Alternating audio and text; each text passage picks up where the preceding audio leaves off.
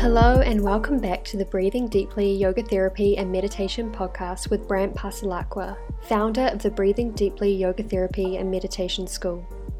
In this podcast, we answer our students' questions and share information about yoga therapy and meditation with the intention of creating a new paradigm in wellness. Thank you so much for being here. Now let's dive into the show. Today's episode is a recording taken directly from a live Q&A session with Breathing Deeply founder Brandt Passalacqua and students of our Yoga Therapy Foundations program. Our first question is How can I help my client release trauma with practices safely? Often with people with trauma, there's like this like limit point where they're having a they're having interoceptive experiences. It's hard to know. I mean, we could theorize a lot of different things, but she's mm-hmm she's no longer sort of safe, right? Her her mind is now doing something wants her to be doing something else. mm-hmm. Clearly. So I I wouldn't call it a release. I would call no. it more like your mind saying no. Mm-hmm. And then there's a lot of now you're here, right? So what I do, I mean, I think this is where you're going. Tell me if I'm not going the right place. Um, what I do is I go very incrementally. So sometimes what that means is I have clients experience those things with me and not at home, or like sort of like longer ones with me, shorter ones at home. Sometimes I sort of extend the time really slowly. Um, it's a little tricky, you know. Mm-hmm. Sometimes I switch the practice to get them to do something longer that doesn't trigger that and then go back to it. I mean, there's lots of ways to do things. So it's what you want to do. So because the whole thing with trauma is that she feels like she has agency over the experience. So none of it's a problem. She's not going to die from trembling in her body, no. right? So when she says to you, sometimes I feel like I want to explore it, your answer should be, okay, like that's totally okay. up to you. If you feel unsafe or like it's not working for you, do this. So these are your options. So now she's got the optionality thing, which is okay. the entire yeah. basis of all trauma sensitive things. And it might be a good thing. You know, these these systems where you work through things, they're not bad. They just sometimes don't have the proper off ramps. Like they're trying mm-hmm. to get somewhere fast, you know. Um, so I think it's okay to say that you should always be thinking these words like that's entirely up to you. Like, because mm-hmm. it might be a good thing because she's still feeling her body and all the things you want, right? Yep. It might be it might be a good thing for her as long as she's not so triggered it's going to have some big effect. So it doesn't sound like from your description unless I'm like her having an unpleasant experience is not the same as it not being okay for her. Okay. Not not okay is like I couldn't sleep, I'm scared, I didn't leave my house the next day, I've been having mm-hmm. nightmares for 4 days, whatever. Having an, a sort of adverse experience for 10 minutes is fine as long as that's what it is. So you might want to just investigate that with her. Yeah. And and do what you're doing. Say, here's how you get out of it. Here's when you leave, and when you don't, you get to decide. Because really, if she has in her mind that she can decide and it's completely choose your own adventure for her, then you're totally winning. What is somatic experience work? So somatic experiencing work is is awesome. Mm-hmm. It's awesome, but you need to do it with somebody who like knows what they're doing. Yeah. But it's very, uh, it's not the same thing at all, but it's like sort of akin to EMDR and its results.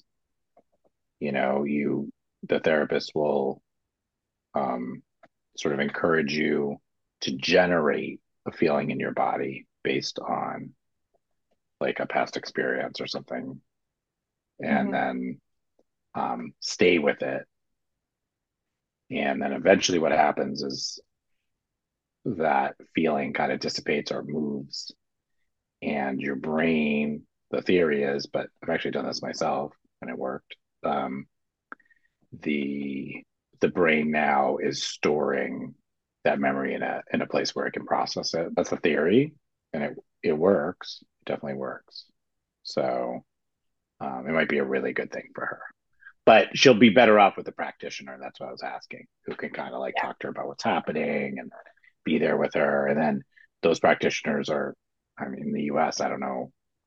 I mean, they're almost always therapists, but it's like, it's sort of like you have a therapist in the room with you, you know? because mm-hmm. a lot of stuff comes up and there could be moments where a little cognitive processing could be really helpful how can i help my client with shoulder pain um, with the shoulder it's a it's funny because most of the diagnoses don't help you that much you know because you're going to do all the same things you know? so you're going to plug in that shoulder you're going to strengthen the lats and the rear delts you're going to do range of motion work you're going to mirror is good. Like so you ever do the good one and then sometimes the the one that's not doesn't have as much range of motion follows suit a little. Um all the things we were talking about. Yeah. Um but people's this is what happens when the the greatest hits are your rear deltoid and your latissimus muscles. Like when they and it's really the muscles of your back body, right? Because that's not a natural thing when you're sedentary or whatever to work if you're not lifting anything up, if you're not pulling ever. So over time, you see this all the time, you know? And so when you go to the doctor, I mean, just for you in your head, like they look in there, you know, they see if the rotator cuff is torn, they see if there's inflammation, they can see, you know, there's lots of things. But in the end, they can't do anything for you unless you're going to get surgery. And unless it's a very big deal, surgery usually is not your best option in the shoulder. So I'm saying all that to know so you're doing the right thing, right? Like yeah. you're you're helping her. But you know, you just you can't go through the pain. So you gotta find we were talking last time about some more like isometric kind of holds to get things stronger, right? So you can't always be moving it like you do like if you do cobra and you stay in cobra that's an isometric hold right right you're you're basically engaging all your muscles okay that's what know, I yeah, you're not moving all the time. Yeah. You would think, I mean, they both have their place, but but a lot of times when someone's injured, it's like you find a place where you can work and you have them work there, and that's the isometric part. And that does work.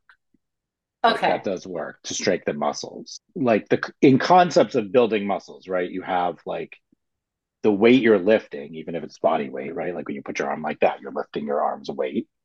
And then you have what they call like time under tension, which is just how long the muscle is firing for.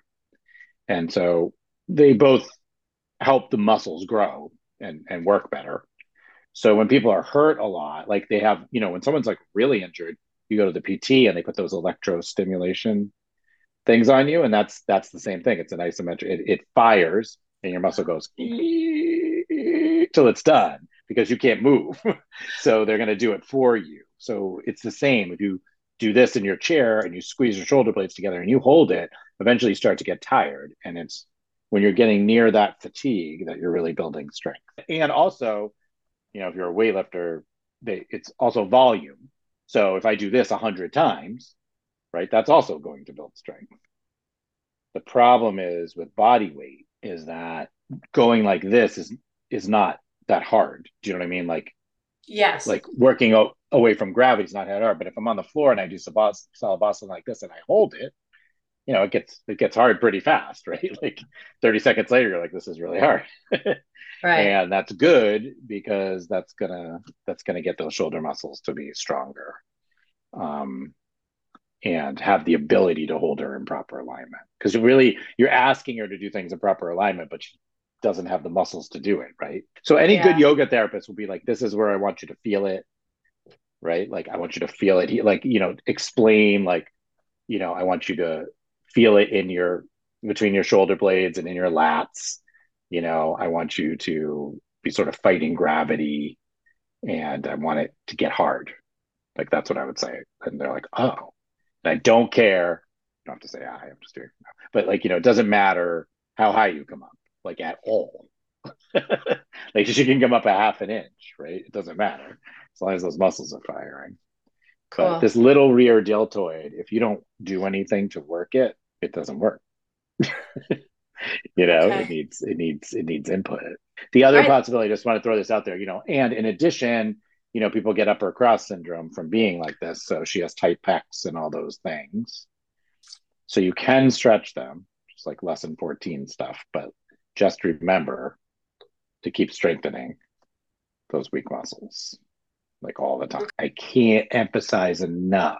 Like, I can't tell you how many people I've seen in pain that have tried all sorts of things that you strengthen their muscles and the pain goes away. Like, people are too weak. In this next segment, Brandt discusses the connection between the nervous system, the breath, and strength training. In this case, like what the breathing does is keeps the nervous system. So, strength has multiple components, but it's really the functionality of your brain talking to your muscles. So you have the actual muscles themselves, but then you also have how your nervous system functions. And so what you want is the nervous system to be pretty calm while doing these strengthening exercises. And that's the yoga superpower. Because like we teach them how to breathe, like take six long, slow, deep breaths while you hold this, which is very different than the PT, where they're like, hold this still works. That's what I'm saying. You could just say hold this and her muscles will still get stronger and that will work. But if you add the breath component, then what you're doing is making it so that she can work longer or harder without her mm. nervous system giving up on her. The way you really see that, like with athletes, that's, I don't know, for me, this is really interesting. I like exercise science. Like someone like a professional power lifter who puts like, you know, 700 pounds on their back or whatever and does a squat. Lots of people could do that muscularly, but very few people can do it nervous system wise.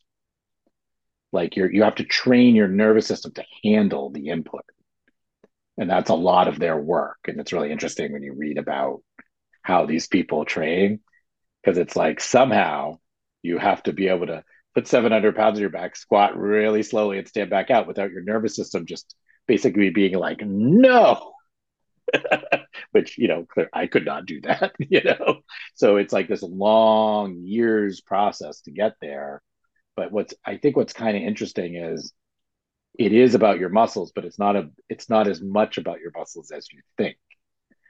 You know, it's also about your nervous system. So anyway, in our world, it's the same thing. But that's what's so cool about yoga, right? Like you, you see these like masters of asana, and they're like doing hard poses and they they're just kind of smiling and they look like they're sipping a cup of tea. It's like really amazing to watch. Their nervous system is like everything is hundred percent okay right now. I'm doing a one-handed handstand, and they're like talking to you. And we think to ourselves, oh, it's just because they're strong. It's not. It's like their mental state and their nervous system state is very different than what it would look like if I attempted a one-handed handstand. I'd be shaking and sweating and not talking to you, you know, because my nervous system would be freaking out. Can you help me figure out my yoga therapy pricing? Think about, I mean, there's a lot of factors, and we talk about this a lot, but one easy way to think about it is like, what does a like therapist say, or a private pay PT or something like that charge per hour? You know, something like kind of comparable and that's usually well i don't know i'm in the northeast i, I can't tell you. And then you know you can move that around a lot but um, another paradigm that might be helpful is if you had 20 clients a week which is a full practice because you can't 20 clients a week will take you 40 hours to deal with. That's how much you'd be making per year. So you can think about it that way you know what i mean? So your needs are what they are so you know if you charge $50 an hour, that's $1,000 a week. You take a two week vacation and always have 20 and never have 18, you'll make 50, but more likely you'd make like 25 or 30. And that's not a lot of money in most places, right? That's not really a great salary. So that's another way to look at it if you're just looking at it from your personal um, way of looking at it. Um, you know, I said all these in the lessons, but we don't get health insurance, we don't get retirement plans, we don't get pensions, right? We get nothing. So um, that's why you see those prices. Like, and I would say for most people I'm talking to, and like in our practicums, they're in the ones, like depending on where they live. like 120 to 180 seems to be like a normal range. I'm saying all this to say, try to look at it very practically. Like, what would I make? You know, if you're trying to do it for a living, how much do you need? And the other thing that goes into my pricing is that I Robin Hood everything. So I like to work with people without money. So the reason I have the rate I have is because I reserve part of my practice for low income people. Pricing is super interesting. I think it's it's kind of fascinating. This is an important thing. It's like how do you do it equitably if you're trying to make a living and you want to serve as many people as possible. So you have to decide like what portion of your practice is going to be under your full rate. That's all. That's that's what I do. But I, I think normal would be what do people pay for sort of these types of services? You know what I mean? Like one-on-one acupuncture appointments, one-on-one therapy appointments, like these kinds of services that, you know, acupuncturists have graduate degrees, therapists have graduate degrees, you know, you're in school for however long you're in school, you know, learning things. So that's how mm. I think about it. It's not all about money, obviously. Nobody does this for money. Like this is a terrible way to make tons of money if you came here to make us millions of dollars. You, you picked the wrong profession. But um, don't be afraid to charge. People don't mind paying for things that are useful to them. They do, they don't.